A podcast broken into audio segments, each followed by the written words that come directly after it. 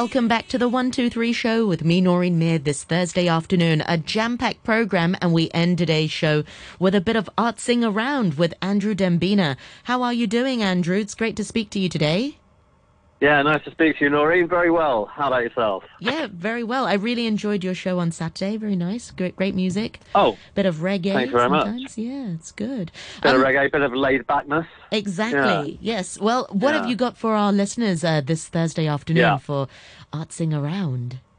Well, okay, so it's it's it's been a funny time to do um, the, the, these reports because of things being on and off. But one thing that's remained stable, and it's not the first time that I've mentioned it, is that the um, auction area for selling bits of fine art, bits of really seriously museum-worthy, collectible fine art, or for personal collectors, has been thriving during this time. And I don't know whether it's people don't want to turn this into some kind of kind of pseudo financial segment, but it's um, but it's it's interesting that people are turning to the uh, the really big name known artists to invest money. Maybe maybe other areas of financial investment um, are, are are less stable at the moment. Um, that's that'd be a question for Peter Lewis, though, really, wouldn't it, for his program?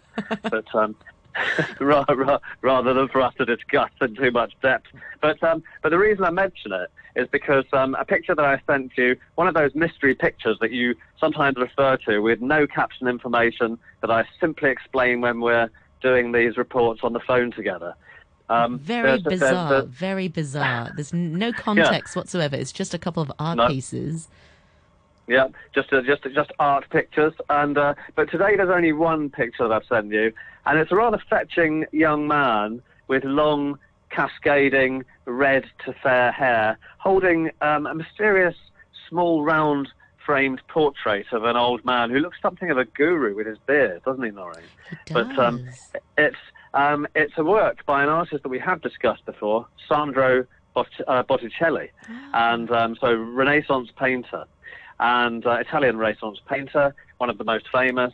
Um, he's his uh, painting of uh, of Venus, um, sort of rising from uh, from from the sea, is probably his most famous work.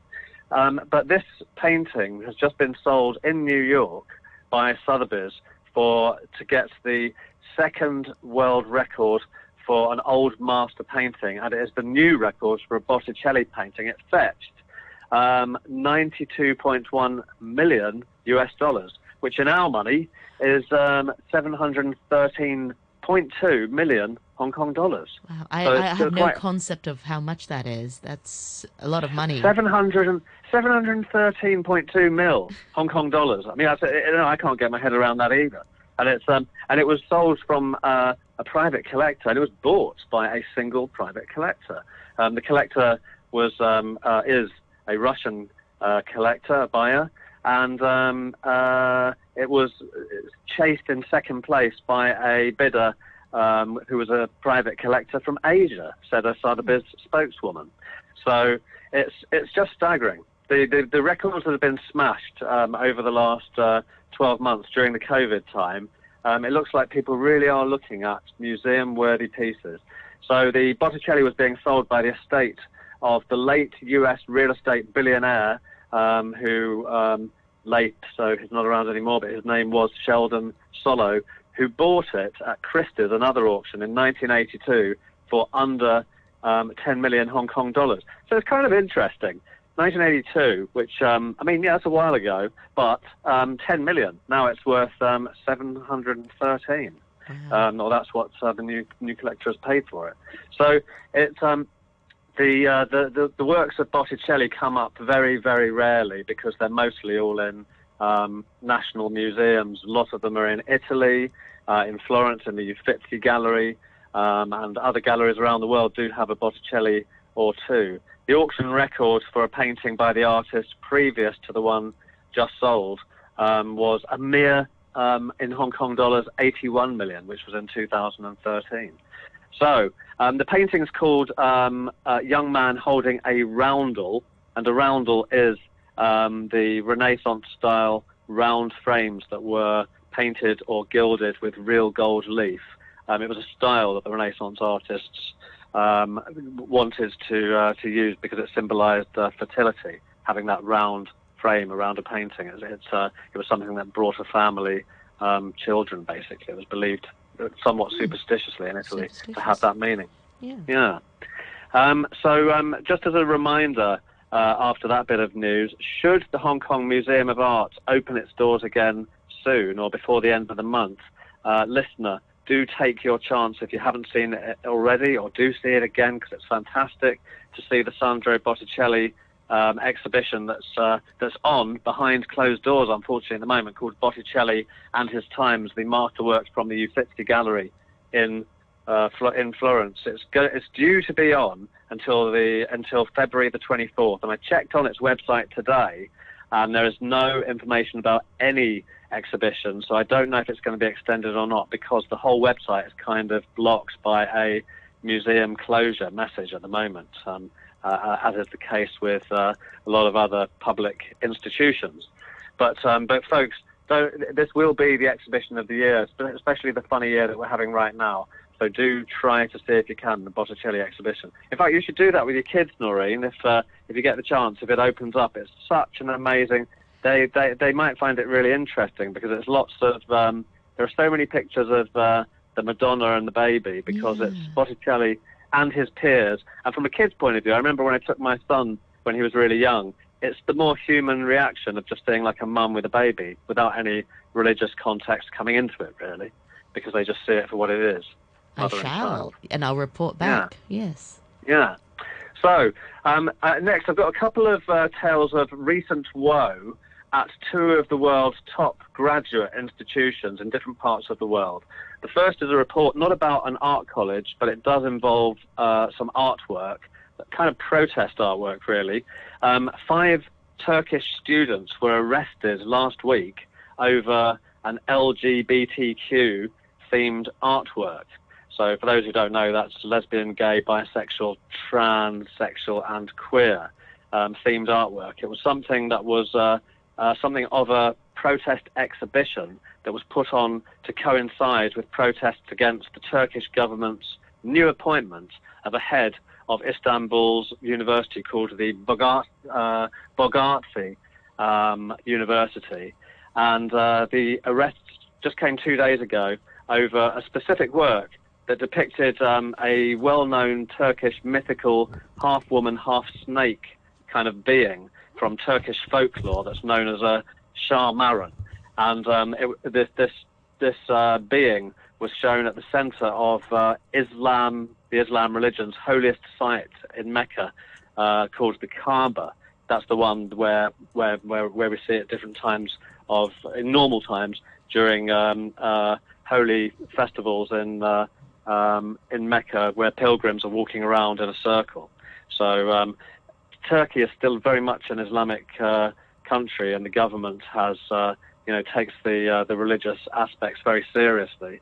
And so when when um, when artwork was asked to be submitted for this uh, uh, student art uh, collective to show an exhibition coinciding with mass demonstrations on the campus of this university to protest the government's appointment of a of a new head um, or rector of the university um, uh, the the offensiveness of the of the painting to some people um, got got people thrown in prison. It's interesting that artwork can still do that, and it actually made me think and wonder. And I've spoken to you about this before, and it's something that that would be interesting, I think, to look into. Um, I know it's highly sensitive, of course, is how protest artwork, which uh, in Hong Kong brought um, certain images to the fore, uh, which were shown in galleries um, uh, during 2019. I've not heard too much. I've spoken about people, gallery, spoken to gallery owners and a couple of artists. Nobody knows quite um, what the reaction would be to certain imagery in fine art and who would be uh, possibly liable under the new national security law for um, for certain imagery which um, which would have been um, not really a second thought before the uh, uh, the new national security law came in in uh, June. Absolutely, yeah, that's very interesting because yeah. I've spoken to a few yeah. artists on the One Two Three show, mm. just talking about how yeah. uh, you know various uh, political um, uh, unrests and social unrest, how that's sort of hmm. inspired mm. their artwork and, and art pieces. But what's funny, you know, yeah. what's sort of sensitive now uh, may not have been sensitive at the time of its creation before. it's really hard to mm. um, draw, draw that line. So, mm. yeah, very, very interesting. Good, yeah, no, but, but also it's very interesting you mentioned that because if it was made, let's say, like social media posts or comments that have been made before the 30th of June this year, which are supposed to be absolutely fine because the new national security law came in then and it's only supposedly looking at things that have been said or posted after that. But if, uh, but if a gallery nevertheless decided to show something uh, after the date of the national security law, then I suppose that's their responsibility for showing it, isn't it? Mm. No matter when the, uh, the artwork was created, there's possibly that argument. So yeah. don't know. These things are yet to be tested, aren't they? yes, but, um, remains to be seen. Maybe a yeah. topic for for for for, for the Definitely. show or for Backchat even. Mm, yeah, it's, it's it's very interesting. Yeah, conceptually. So um, March approaching, me, and and March is sort of known as the Art Month in Hong Kong. Well, maybe it's definitely a topic. It, it normally it normally is, but um, you know, Art Basel, who um, who cancelled, sorry, postponed Art Basel from Last March year. when it would have been this yeah. year then then pushed it to November, and now they've decided that it's not even going to be on. So it's uh, they're, they're just not even going to roll it out in uh, in in 2021, unfortunately. But um, but there there we go in uh, um, University, uh, Istanbul's one of one of its most prestigious universities. Um, some uh, something that showed uh, images that were deemed offensive more for religious than uh, than subversive um, than, than sort of uh, political reasons um, has had people um, um, thrown in prison. So art can provoke these things in mm. different, uh, you know, according to different uh, laws. Or uh, since um, since uh, 2016, after a failed coup um, came close to toppling the now president Erdogan, it's interesting to note that he uh, and or powers um, in his control have arrested thousands of uh, academics, artists, and students for things that have been found offensive. So just a little postscript there. And uh, moving on, the next uh, the next sort of uh, area of focus is um, um, one of um, Britain's most famous art schools, Goldsmiths mm. Art School in London. And um, it's it's churned out, or it's brought, it's brought to public uh, exhibition, I should say, more more positively. Big name uh, artists like uh, Damien Hirst, who works in all kind of kinds of media. He of the uh, of the uh, sort of floating cows and all kinds of other sort of co- uh, contemporary contentious uh, art, and British sculptor Sarah Lucas. It's said to be in big trouble because last week um, its lecturers en masse stopped assessing students and refused to to step in if uh, if, if other professors were absent in some kind of uh, um, industrial action because of layoffs that are happening at Goldsmiths right now. And so um, art students who are in their final years doing BA or master's degrees have been really given the extra stress now of not having professors um, tutoring them up to the last moment. No matter how their um, uh, assessments are going to work, um, whether it will be in person or continual assessment, is a very disruptive thing to happen as uh, as the uh, as June is only a handful of months away when uh, students are finishing their final uh, you know their final exhibitions, putting up their last bits of work to be assessed. So uh, a spokesperson for Goldsmiths College said that like many other universities, Goldsmiths is, is facing significant financial challenges from a range of factors, including the impacts of COVID 19. And that's their reason for having to lay off some staff. And so all of these others have gone on everything but strike. They, they're still working, but they are just doing things, you know, to the letter and they're not stepping in when people are sick and things like that. Which made me think also that, um, I don't know, I've never, before reading this article, uh, a report on this case, I hadn't thought about um, how tertiary or any other educational educational institutions have been uh, financially impacted by COVID-19 and uh, feel that um, that they can't continue going because I suppose in the UK now, you know, all kinds of tertiary education is paid for by by loans, and if uh, if people aren't up to date with paying these Mm. uh, through COVID reasons, it might be um, a reason for uh, them to be, you know, on the brink, like we hear so many other businesses are. Interesting. Yeah, I, I suppose with schools, you know, you have to pay your school fees in advance anyway. Well, yeah, or well, term by term. Yeah. So they're not. I don't, really- know, I don't, I, I don't know. Is it term by term there, or, uh, or, or yeah, it can't be a year in advance because that'd be a hefty. Y- y- I Uh, think yeah. you can. I think I think there are different uh, plans. You, it depends on on individual families' sort of circumstances. You can pay it per term. Hmm. You can pay it um the, the whole year if you if depending on how much it is. Right. Yeah, or I think two installments as well. You can. Yeah, I don't know. Oh, really? Well, but You'll need to might find parent, out. Parent, Your, your son Yeah. will soon go to university. Yeah. I know, I know. Once I you know. I find don't out, you let me I don't know. want to find out, Nori. I don't want to find out yet. But, uh, It's are, gonna these times be are tough enough. expensive. Yeah, yeah. I know, I know. Well, I'm going to change the subject and move to my final point for today, and uh, a quick, a quick mention that booking began back to Hong Kong now. Booking began two days ago for the 49th Hong Kong Arts Festival, which begins on the 26th of this month, with some performances still going on until um, the early parts of April. So um, the ones that are going to start from February the 26th are online performances, um, and, and the Arts Festival this year is uh, kindly offering some online uh, performances uh, free of charge. Oh. So it's worth having a look. Um, and I want to go into a bit more detail into this of what some of the programs are. So I'm just mentioning it now only as a little taster or teaser because um, tickets uh, and bookings for the free ones, reservations, have just started happening as of two days ago. Uh, because uh, so so far, like the Museum of Art that I mentioned at the start of uh, this segment, the uh, performing venues are also uh, closed at the moment.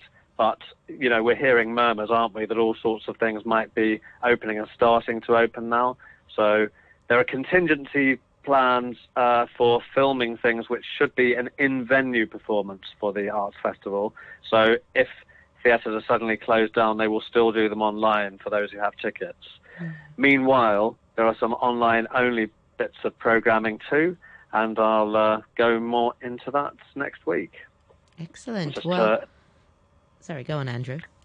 Oh, I was just going to say, so, but, but take a look now, anyone who's interested in reserving uh, or paying for the paid for tickets um, or reserving one of the free ones for yourself. But I'll go into more details next week. So some, there is some really interesting stuff happening. Have a look at hk.artsfestival, arts festival is one word, org. So hk.artsfestival.org. Excellent. Whoa, nice cliffhanger there. So we'll take a look at the program and uh, you'll come back with some maybe recommendations uh, for our Yeah. listeners uh, next Thursday. Definitely. Great. Well, thank you so much for your time this afternoon. And that's Andrew Dembina, our Artsing Around correspondent. And I'll speak to you again next week. Thank you very much indeed. Bye, Andrew. Thanks, Noreen. Bye now.